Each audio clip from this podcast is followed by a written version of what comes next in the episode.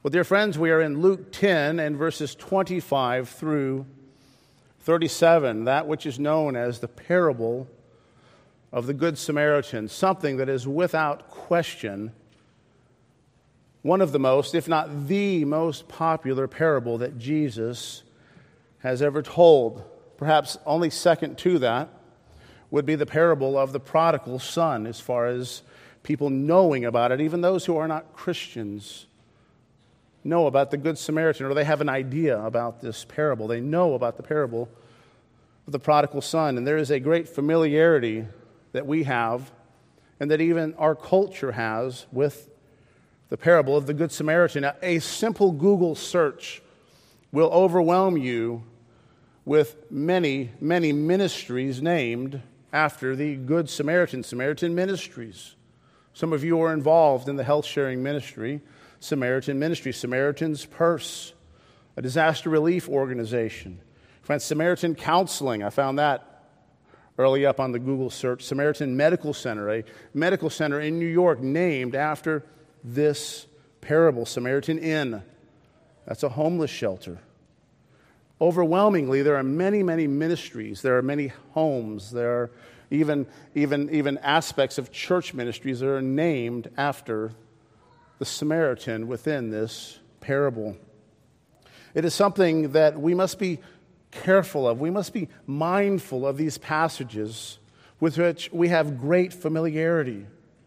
Veggie Tales had their own version of the Great Samaritan parable. And within that, you had one group of people that wore pots on their head and another set of vegetables that wore shoes on their head. And they never got along with each other. In fact, they fought one with another because they were wearing different objects on their head. I trust that none of you are bringing that baggage into this parable, but you may still be bringing some baggage into this parable. We still may be affected by certain perspectives and not understand how the people in the first century would have identified and understood this passage, this parable. This is not a story of two people that were just a little bit different, or two groups of people that dressed a little bit differently, or ate a little bit differently, or liked things just slightly different. And we need to be more welcoming to people that are different. No, there's a history of bizarre interpretations of this passage. One of my favorites that you will learn anytime you begin to study a hermeneutics class, anytime you begin to walk through a study of hermeneutics, the, the, study of how to interpret literature, or specifically in our context, how to interpret the Bible, you will walk through poor interpretation methods and you will walk through a school of thought known as the allegorical method, which was very popular in church history. And some will still seek to interpret things in this way. And the great St. Augustine is one that fell prey even to this method. Though we appreciate him in many areas, we appreciate St. Augustine in the area of his understanding of salvation, his understanding of soteriology.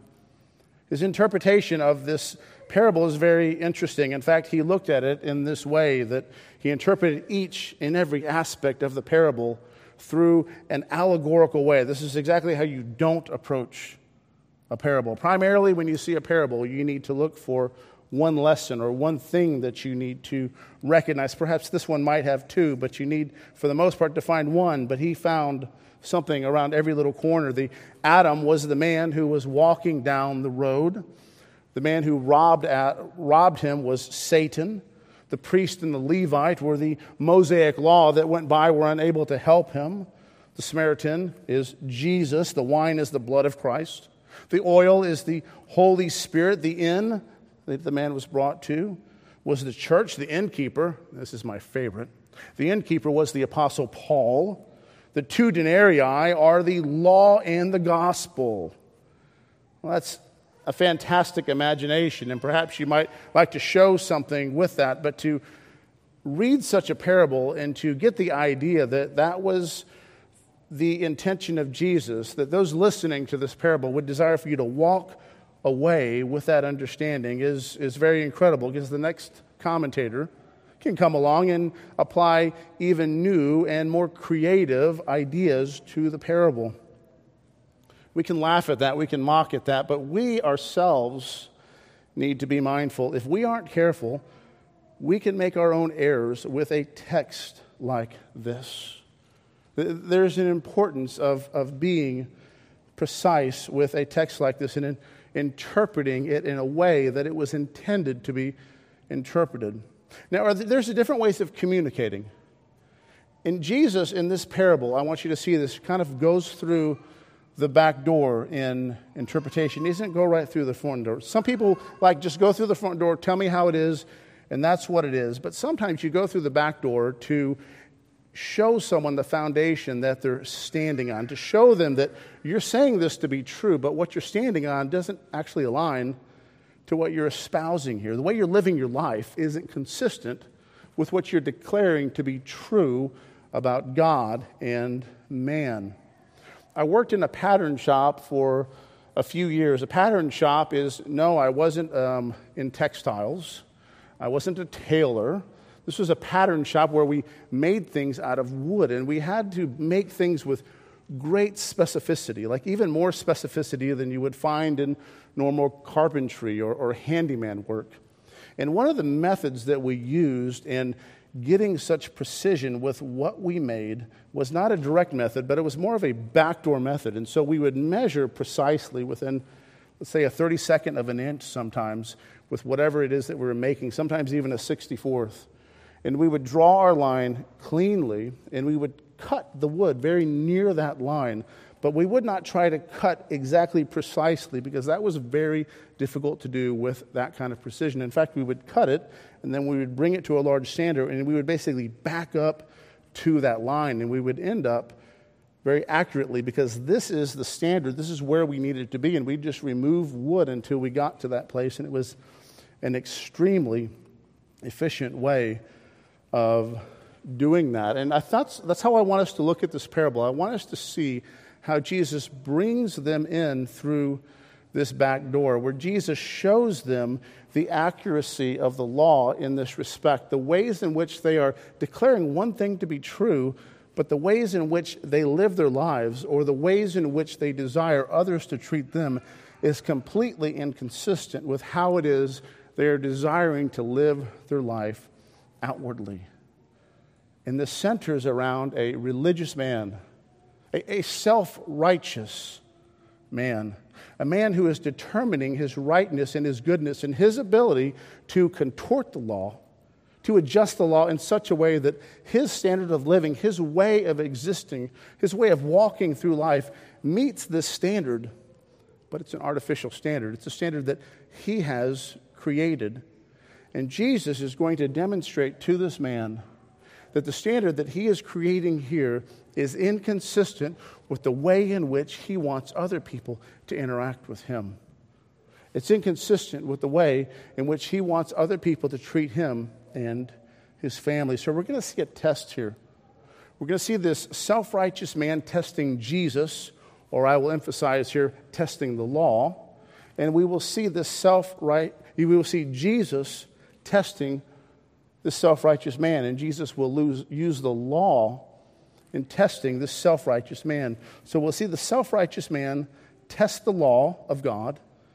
We will see the law testing this self righteous man. Let's look at this first point. The self righteous man tests the law of God. He seeks to test Jesus in his understanding of the law to see if he has a right answer for the ways in which they have philosophized the law. We can get into that in times where we just begin to walk around in this theoretical religion that doesn't actually impact our lives, that doesn't impact how it is. We can talk much, but not follow through in action. Let's look at verses 25 through 29 in Luke chapter 10. It says, And behold, a lawyer stood up to him and put him to the test, saying, Teacher, what shall I do to inherit eternal life? He said to him, What is written in the law? How do you read it? And he answered, You shall love the Lord your God with all your heart, with all your soul, with all your strength, and with all your mind, and your neighbor as yourself. And he said to him, You have answered correctly. Do this, and you will live. But he, desiring to justify himself, said to Jesus, And who is my neighbor? Incredible question that he asked Jesus there, seeking to determine where it is that we define this concept of neighbor within this law that he agrees with, is within the Old Testament. We must give the lawyer credit. We must give this scholar credit. This is not like a lawyer like you think of a lawyer that is, is working in a courtroom, is determining legal actions like our lawyers. This is more of a, a religious lawyer, one who is a scholar on the law, one who is coming to determinations and instructing others on these determinations. He has thought much of the law. We see something very specific in his understanding here. He understands the Ten Commandments. He understands the Ten Commandments are broken into two tables. You have the first four, the first table of the law, which is how you interact with God, how you love God. He understands the second table is how you interact with your fellow man. Love your neighbor as yourself. He sees the last six commandments falling into this category of the second table of the law. And he asks this question. Ponder the question that he asks here. He says, What must I do to inherit eternal life? And Jesus answers the question with a question What is written in the law? How do you understand this, sir? How do you define this? Why would Jesus answer a question with a question? Well, I would say, why shouldn't Jesus answer a question with a question? He's going back here to this foundational principle that we find within the Old Testament. We find this in Deuteronomy 6 and verse 5 You shall love the Lord your God with all your heart, mind, soul, and strength. You shall love the Lord your God. Deuteronomy 19, I mean, rather, Leviticus 19 and verse 18. You shall not take vengeance or bear a grudge against the sons of your own people, but you shall love your neighbor as yourself. I am the Lord. But think about his question here What must I do to inherit eternal life? What does anyone do to inherit anything? Some of you have received an inheritance, some of you will receive an, an inheritance. And what did you do in receiving that inheritance? Those of you that know others that have received an inheritance, what did they do in order to receive that inheritance? Well, primarily, what happens is you inherit the goods of someone else that you're related to. Most oftentimes, it is parent to child that an inheritance is given. You inherit what you're given because of your relationship to that other person. He's not really talking about inheriting eternal life here. What he's talking about in his question is earning eternal life. And if you want to earn eternal life, you can look to the great many religions within the world and find all kinds of pathways that are given whereby you can inherit eternal life according to their perspective. And we can go back early into the pages of Scripture and find what we would call the covenant of works. This promise that God gave to Adam that if he will do this, he will live. We see that early in the pages. Genesis 2, beginning in verse 15 says the Lord God took the man and put him in the garden of Eden to work it and to keep it and the Lord God commanded the man saying you may surely eat of every tree in the garden but the tree of the knowledge of good and evil you shall not eat for in the day that you eat of it you shall surely die there was a blessing for obedience and there was a curse for disobedience. This concept of a covenant of works this concept of being obedient to the law of God in order to gain a particular blessing because of your obedience is also seen in the Mosaic covenant. We see that here in many places, but we can look here at Exodus 19, beginning in verse 7. So Moses came down, he had brought the law, they had talked through the law, and it says So Moses came down, called the elders and the people, and set before them all the words that the Lord had commanded him. And all the people answered together and said, All that the Lord has spoken, we will do. And this covenant promised blessings for their obedience. So long as they were obedient, they would receive the blessings of the covenant. They were obedient, they would stay in the land. They would be fruitful, they would multiply. Their enemies would not attack them. They would not receive the many curses that the Egyptians received. But they were told if you are not obedient to this covenant, you will receive the curses that the Egyptians received. You will be even removed from the land. And we have this exact same picture here that Adam and Eve had sinned. They were removed from the garden through the eastern gate. And you have the Israelites that were um, disobedient to the covenant that they had made with God. They said, All of this we will do. All of that they did not do. And they were removed eastward and they were taken into captivity. But we understand the greater Israel that is there, the one who has kept the covenant of works, the one who was faithful in every respect, is our Lord Jesus Christ. The Lord Jesus Christ kept the covenant of works. He fulfilled the law in every way. That is why you have the gospel writers speaking of when Mary and Joseph and Jesus left Egypt and went back after the persecution of Herod had ended, that it said, Out of Egypt I will call my son. That's what the gospel writer says. Why would they say, Out of Egypt I have called my son? To say that as a fulfillment of this prophecy. But they're saying Jesus is that greater Israel. Jesus is that greater light of the world. Jesus is the one who is, will keep at that time and has kept this covenant of works on our behalf that we may receive the blessings of his obedience. Christ, that second Adam, the first Adam fell, and we fell in him. Christ, the second Adam, was obedient and he, all who are in him will live. That is Paul's point many times over in Romans chapter 5. But such an understanding does not allow you as a person to believe that you can keep this covenant of works. Such a perspective does not allow you as a person to believe that you can keep the law in such a way as to merit yourself a righteousness. But this is a man who viewed the law in that way. And men that view the law in that way seek to do a few different things. They either lower the consequence of violating the law, or they lower the law itself. Or they will sometimes take a third category and seek to find other people that do bad things that they don't like, some of which are worse than what they have ever done, and use that as an argument as to why they should be accepted by God. And this is a man, it says, who desired to justify himself. He desired to make himself just, to show himself to be righteous. One commentator named Garland says this He says, Not only would he justify himself before God by doing something to gain eternal life, he wants to present himself before others as a righteous man. The lawyer wants to know where it is that he can draw the line. I'm continuing the quote. What exactly can be demanded of me? Whom exactly am I supposed to love because if I'm really supposed to love everyone, everywhere, at all times, well, we have a problem. This historically in Judaism was known as halakha. And that was this idea these lawyers, these theologians in Judaism would debate this idea. Where in jurisprudence, where is it that I draw the line?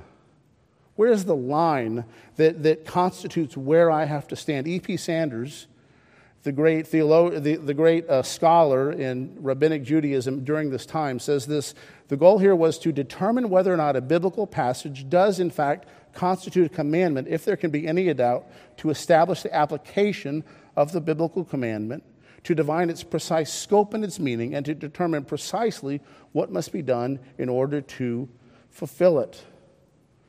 That's what he's doing here. He's seeking to analyze this, to talk about it in this very theoretical way, and he's seeking to lower the bar. Because if this really does mean everyone, he's seeing that he has a problem here. Who exactly is my neighbor? Is the question that he asks himself. Some had said a neighbor is just another Jew. Some had said, well, a neighbor is someone who is only in your particular sect of Judaism, religions all over the world seek to lower this standard. All of them recognize that you're supposed to love people. You can find that in all of the various religions. You're supposed to love people. But who it is in particular you're supposed to love and how it is that you're supposed to love them, will vary within these various religious um, practices. Christianity is distinct in this respect. Certain religions, sects within Islam, will make arguments that it is okay to lie to unbelievers, to steal from unbelievers, to even murder to unbelievers. I'm not saying all Muslims everywhere practice that or all Muslims everywhere believe that, but this is something that is looked at within various uh, texts of Islam, and that's something that people walk away with. Hinduism. There are sects within Hinduism that will look at other people in their times of suffering and difficulty, and they will make an argument that you should not give handouts to them. You should not help a person in the time of their difficulty because you're, you're messing with karma. Why is the person in this particular situation? Well, they're in this situation because of what they've done in a previous life, so you need not change anything here. And so we could walk through many different religions and find ways in which this, this law to love other people as you love yourself, and you find it very similarly stated in many different cultures, you see this lowered. And the Lord here is trying to do something very, very similar.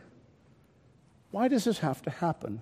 Why is there a necessity of lowering the bar of the law? Why does a self righteous man need to lower the bar of the law so that he can look to that law and see himself as attaining that standard of righteousness? Think of the story of Pilgrim's Progress. Remember Pilgrim, and he was on his journey, and he met a worldly wise man.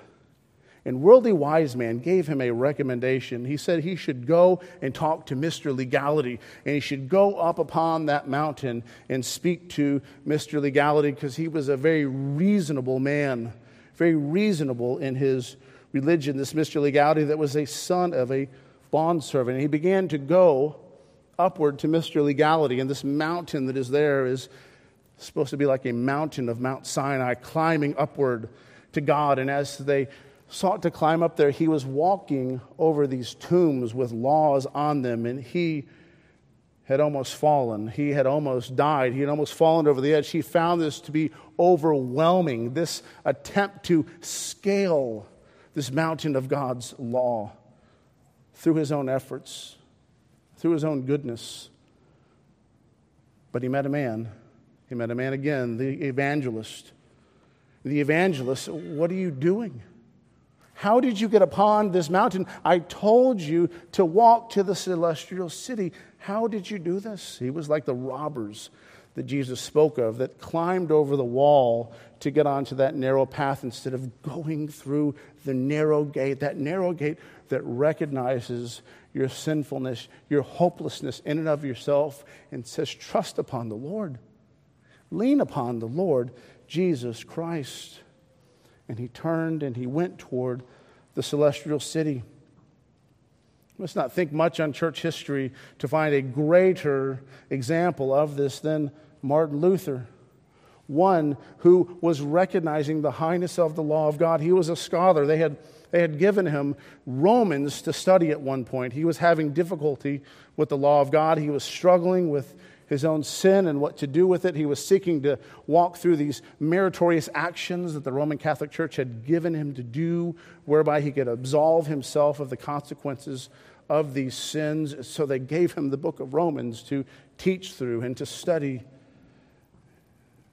And it worked upon him even more and more. He struggled with it greatly to the point that he was beginning, it is told, to drive the man in the confession booth crazy he was seeing not just that this was outward actions that God would judge, that the law required not merely outward actions and efforts, but rather it looked within the heart, it looked within the mind. And he would see the ways in which his heart wasn't rightly involved in worship, or he was despising one of the abbots within the monastery. He was seeing the many ways, and they were becoming overwhelmed with him as he was struggling with his sinful estate, for he was seeking through his own actions to make right what he had done wrong. He was finding even the opportunities that the Roman Catholic Church gave to him to be left wanting, to be overly, overly insufficient. What is the scope of this commandment? How should we understand this commandment to love our neighbor as ourselves? Because he asks the question who is our neighbor? Is this all people everywhere?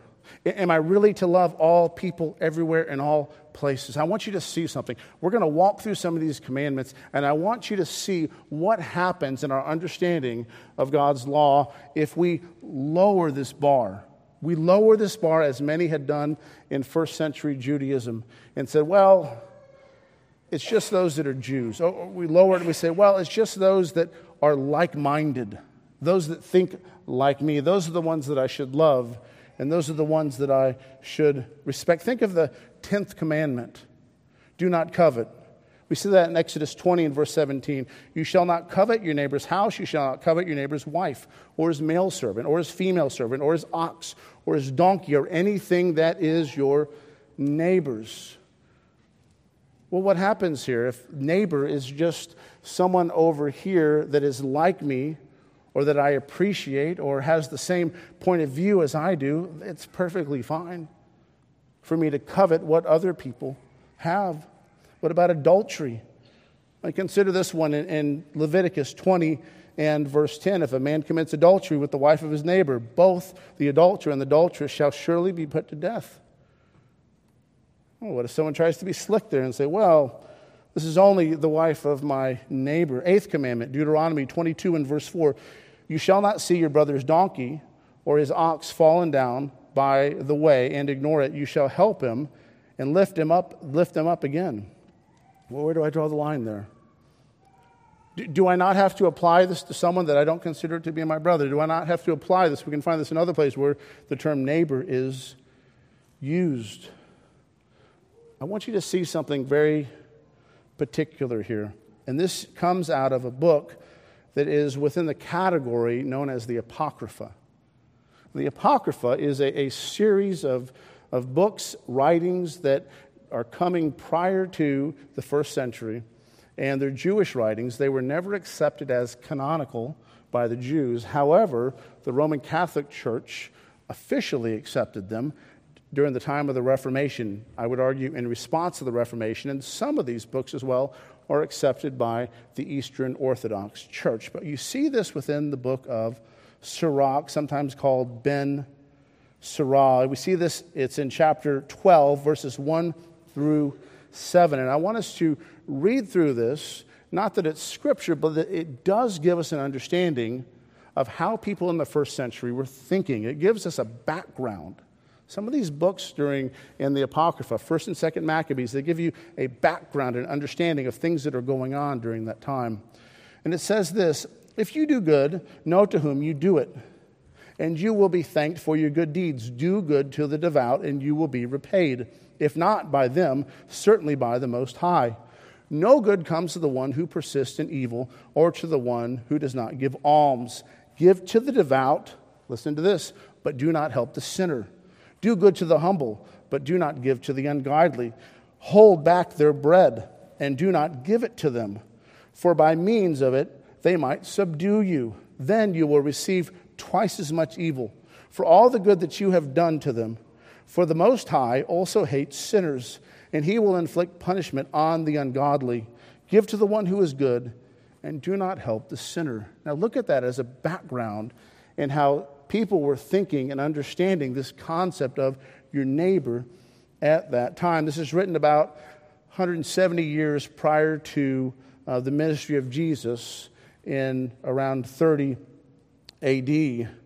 And someone looking at a text like that could actually say, well, I could be sinning by helping this person, or these are my enemies, and I could give to them, and they could in some way then use that for the purpose of enslaving me. But contrast that, what you see within that apocryphal writing, with what you see in Exodus 23 and verses 4 and 5. It says, If you meet your enemy's ox, or his donkey going astray, you shall bring it back to him. If you see the donkey of the one who hates you lying under its burden, you shall refrain from leaving him with it. You shall rescue it with him. Do you see that? Do you see how this changes it? How would you want someone to treat you? That's the back door that Jesus is coming to here. Not just the question of who is it that I should love or what's the parameters in which I should show love, but how is it that I want other people to interact with me? How do I want other people to interact with my family? How do I want other people to interact with my property? This commandment to love your neighbor as yourself without question refers to all people. And you can see it within other passages. But Jesus doesn't take that direct route. I know many times we want just go through the front door, just be direct. But Jesus, many times, is calling people to think, calling, calling people to think of the foundation that they're standing on. Look at the conversations of Jesus and how unique each and every one of them are, how they, they are distinct. It's not the same rote pattern every single time, but rather it is a unique conversation. And so we see Jesus then testing this man, Jesus using the law to test this man. This man is seeking to test the law. Jesus, this, man is, this man is seeking, not Jesus is using, but this man is seeking to test the law and determine the boundaries to which his love is required to be so he can recognize that he meets it. But Jesus is turning the table on him and causing him to examine the principles, the foundations that he is standing upon. Not just his theoretical discussion of the law, or grabbing this text here from Ben Sira and this text here and kind of thinking through them. And don't you know that you could be hurting God's people if you bless one of their enemies in some way? But instead, he's pushing this back upon him and saying, How is it that you want other people to treat you? How is it that you live your life? And he does that through this great and famous parable. Look there at Luke 10 in verses 30 through 37. Jesus replied, A man was going down from Jerusalem to Jericho, and he fell among robbers who stripped him and beat him and departed, leaving him half dead. Now, by chance, a priest was going down that road, and when he saw him, he passed by on the other side. So, likewise, a Levite, when he came to a place and saw him, he passed by on the other side. But a Samaritan, as he journeyed, came to where he was, and when he saw him, he had compassion. He went to him and bound up his wounds, pouring on oil and wine. Then he set him on his own animal and brought him to an inn and took care of him. And the next day he took out two denarii and gave them to the innkeeper, saying, Take care of him, and whatever more you spend, I will repay you when I come back. Which of these three do you think proved to be a neighbor of the man who fell among the robbers? He said, The one who showed him mercy. And Jesus said to him, You go and do likewise. Give a little background of the geography here from Jerusalem to Jericho. They would have understood this in the first century when Jesus gave this parable. But it's about a 17 mile distance, it's a 17 mile walk from Jericho to Jerusalem, and it was all uphill. Remember, if you're going to Jerusalem, you're always going upward, you're always ascending to Jerusalem. That's why they have the Psalms of Ascent. They would say those Psalms as they were walking upward toward Jerusalem.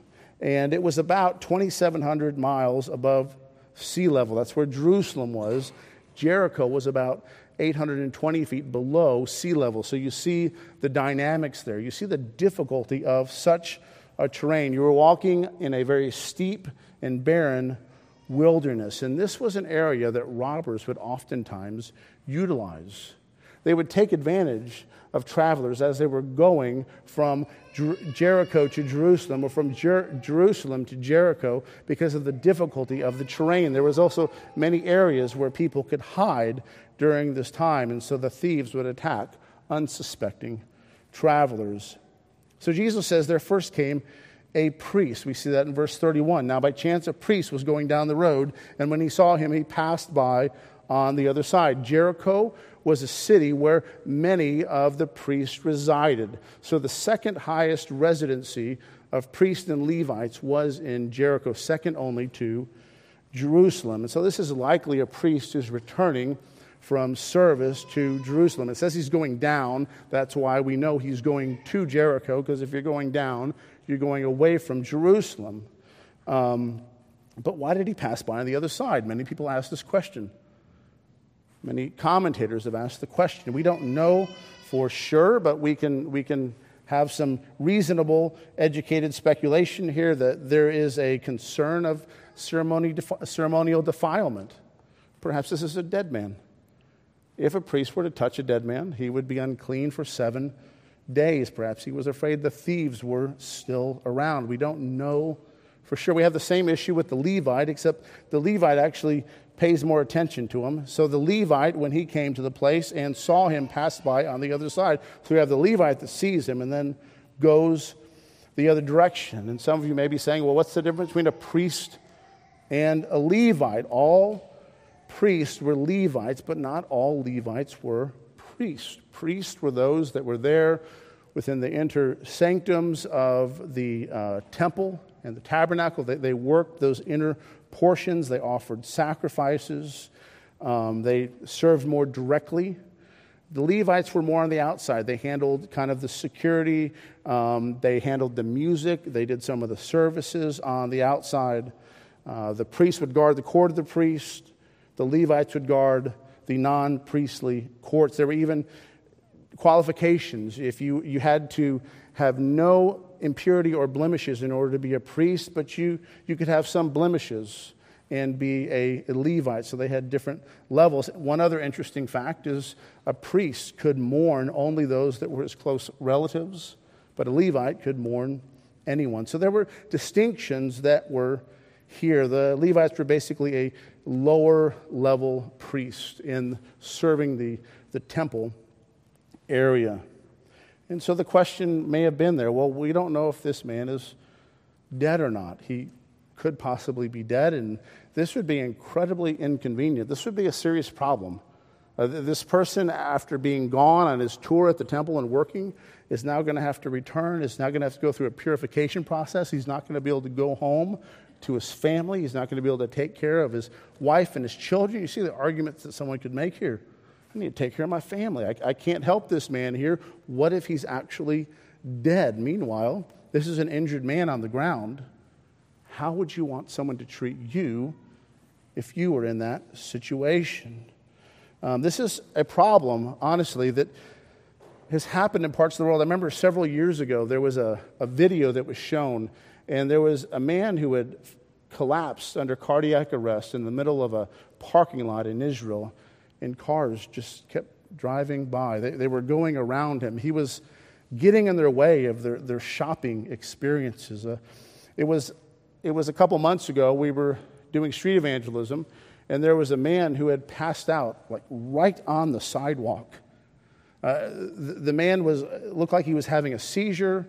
I think he was overdosing in, in hindsight, looking at it. And it's brought to my attention, and I looked across the way, and I saw the man lying there and you have these party goers, people going to clubs and bars, people going to and from Astros games, people going to restaurants, and they're, they're walking around this man as he's lying there on the pavement. This is right here in downtown Houston, probably 11 o'clock at night. And uh, there's not much I could do for the man, honestly. I'm not, I don't know how to deal with someone who is overdosing, but I called an ambulance, and an ambulance came out and picked the man up and put him in the ambulance, but there is this coldness that was there. This man was lying there, and these people couldn't be bothered to even call an ambulance. And many people had walked by during this time. And you see the same thing here with the priest and the Levite. The question is how would you want someone to treat you? How would you want someone to interact with you if you had been beaten, if you were lying there stripped on the side of the road, would it even matter who it was that helped you? And that's where the Samaritan enters. Verse 33 in Luke 10 But a Samaritan, as he journeyed, came where he was, and we saw him. He had compassion. We've talked about the Samaritans before.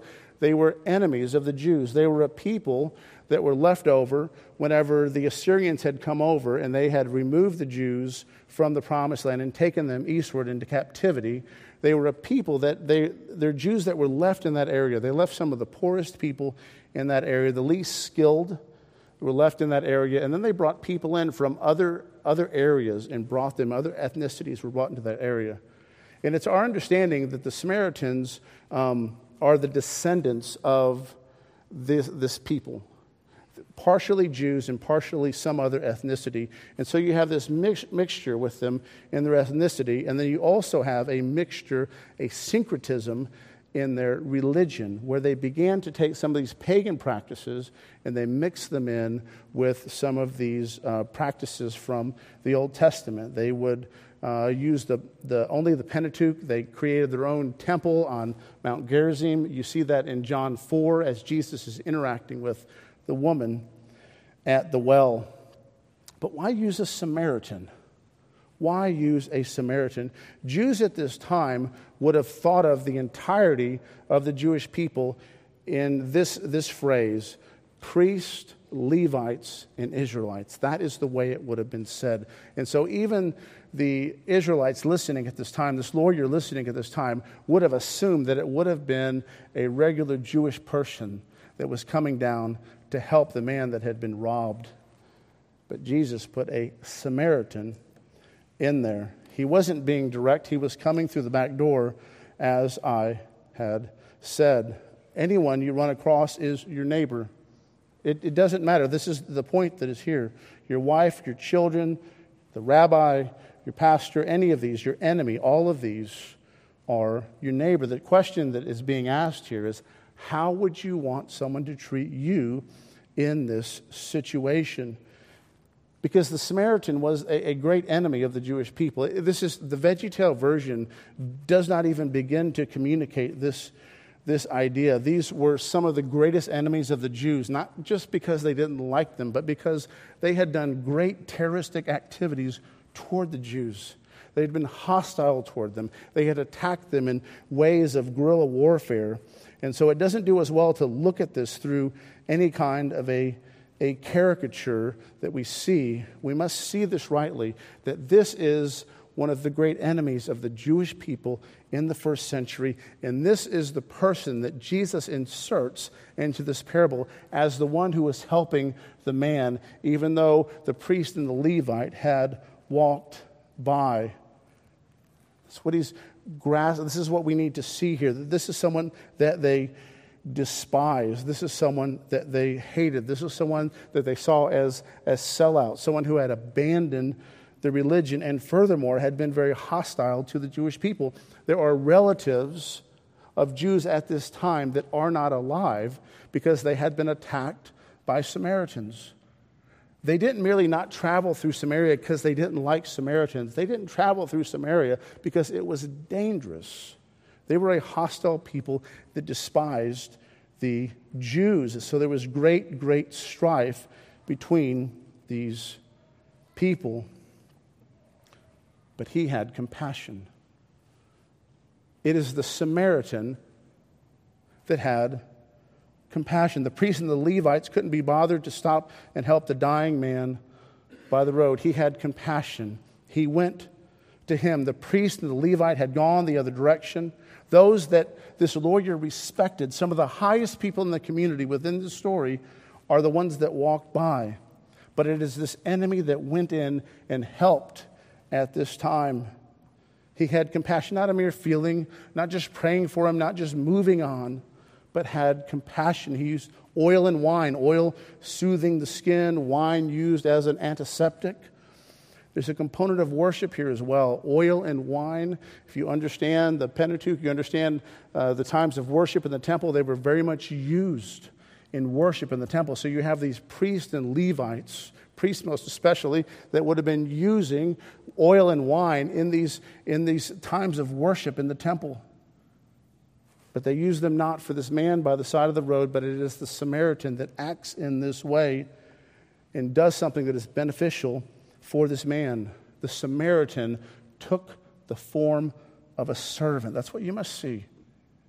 You must see that this one that they despised, this one that they hated, is the one that took the form of a, a servant. So important, dear Christians, that the, the problems we have, we, we are running toward them. He not only helps him at this time, he not only puts him on his animal, walks him, he not only inconveniences himself, he not only risks being unclean in some way, he walks him to the inn. And he pays not just for him to stay there, but promises to pay anything, any other expenses that this man incurs. One that was a stranger. This was a Jewish man. That's the picture that is here. Someone going from Jerusalem to Jericho would have been a Jew. That is the understanding that is here. That's how the audience would have understood this. And this is a Jewish man that is being helped by an enemy, a Samaritan, at this time. How can we see this and not recognize the ways in which we have fallen short in this, but also see the ways in which this is a picture? This is what Christ has done for us. The question is not, who is deserving of my love? Or let me draw the line who, who, is, who is the one that I am required to love? That's, that's the wrong perspective. The question is, how would I want someone else to treat me? How would I want someone to interact with me in this situation? Think of all of the strife that was between the Jews and the Samaritans, did the man on the side of the road that was beaten and stripped and left for dead, did he really care that this was a Samaritan that was helping him there? And in that, we see the perspective that Jesus is giving. We see the back door that he is bringing him into. He is saying, if you were the man that was on the side of the road, if you were the one who had been beaten, if you were the one who was struck down, if you were the one who was attacked and you were lying there, you wouldn't be asking the question whether or not this is a Samaritan. You would desire one to help you at that time. You wouldn't be asking, is this person deserving of my love? You would be asking, thank, you would be saying, thank God that someone is here to help me at this time. Thank God as someone that is, is here to help my family member at this time. And in seeing that, Jesus shows the man the meaning of this law. That he knows very well that to love your neighbor as yourself is to love all people everywhere and to treat all people the way that you want them to treat you, because that's how you desire other people to treat you. That's the back door that he brings him into. That's how he, he sands this back to the line to show him the precision of this law. You know this is the line. Not a matter of how accurately you can cut this board, but you know this is the line, whether or not you can actually cut that yourself or not. This is the standard, and you know it's the standard because that's what you desire from other people. I mean, think of this, dear friends. If we're only required to love those who are worthy of our love, if you only respect those that are worthy of your respect, if you only respect your children, you love your children when they're worthy of your love, if you love your spouse when they're worthy of your respect or your love, if you only love those on, on the outside, those that, that aren't Christians, if you only love them, all right, when they're doing things that are loving toward you, what do we do with the work of Jesus? Where does the work of Christ fall into this understanding of how it is that we should treat other people? In what way was Jesus required to show love to us? In what way was it necessary for him to condescend and clothe himself in flesh and dwell amongst us? He chose us. The Lord chose us as his people. Why? Because of our goodness? Because of all that we would do? No, he chose us even though we were enemies. Romans 5, verses 10 For if while we were enemies, we were reconciled to God by the death of his son, much more now that we are reconciled, shall we be saved by his life. Is that not a picture of what Christ has done for us? Jesus demonstrates the goodness of this. Jesus demonstrates how it is that we should live. It demonstrates the ways in which we fall short, which reminds us of our need of Christ Jesus. Jesus took the form of a servant on our behalf. Jesus lived this principle out. 2 Corinthians 5 and verse 21 For our sake, he made him to be sin who knew no sin, so that in him we might become the righteousness of God. Oh, the deep, deep love of Jesus. Oh, the ways in which his kindness and mercy and love have been lavished upon us. look at the work of Christ and the beauty of Christ and what he has done. And we, we must not ask ourselves, who is it that I should love? Or what are the parameters of love that I should have? But to ask yourself, how have I loved? How am I loving other people? We must see the beauty of Christ and what he has done. There must be a motivation for us in, in walking in obedience. But Christ, Christ has demonstrated this greater love to us. While we were yet sinners, Christ died. Praise be to God for the beauty of Christ, the work of Christ, the greatness of the love of Christ that has been lavished upon us, shown to us. We that were helpless, we that were enemies of God. Christ showed love to us through his life and his death and his resurrection, granting to us mercy, granting to us in his grace that which we deserve not that we may stand before God righteous not through our own actions, but because of Christ and his finished work. Dear friends, trust upon Christ. Look not to your own goodness, your own efforts. See Christ, his beauty and his work.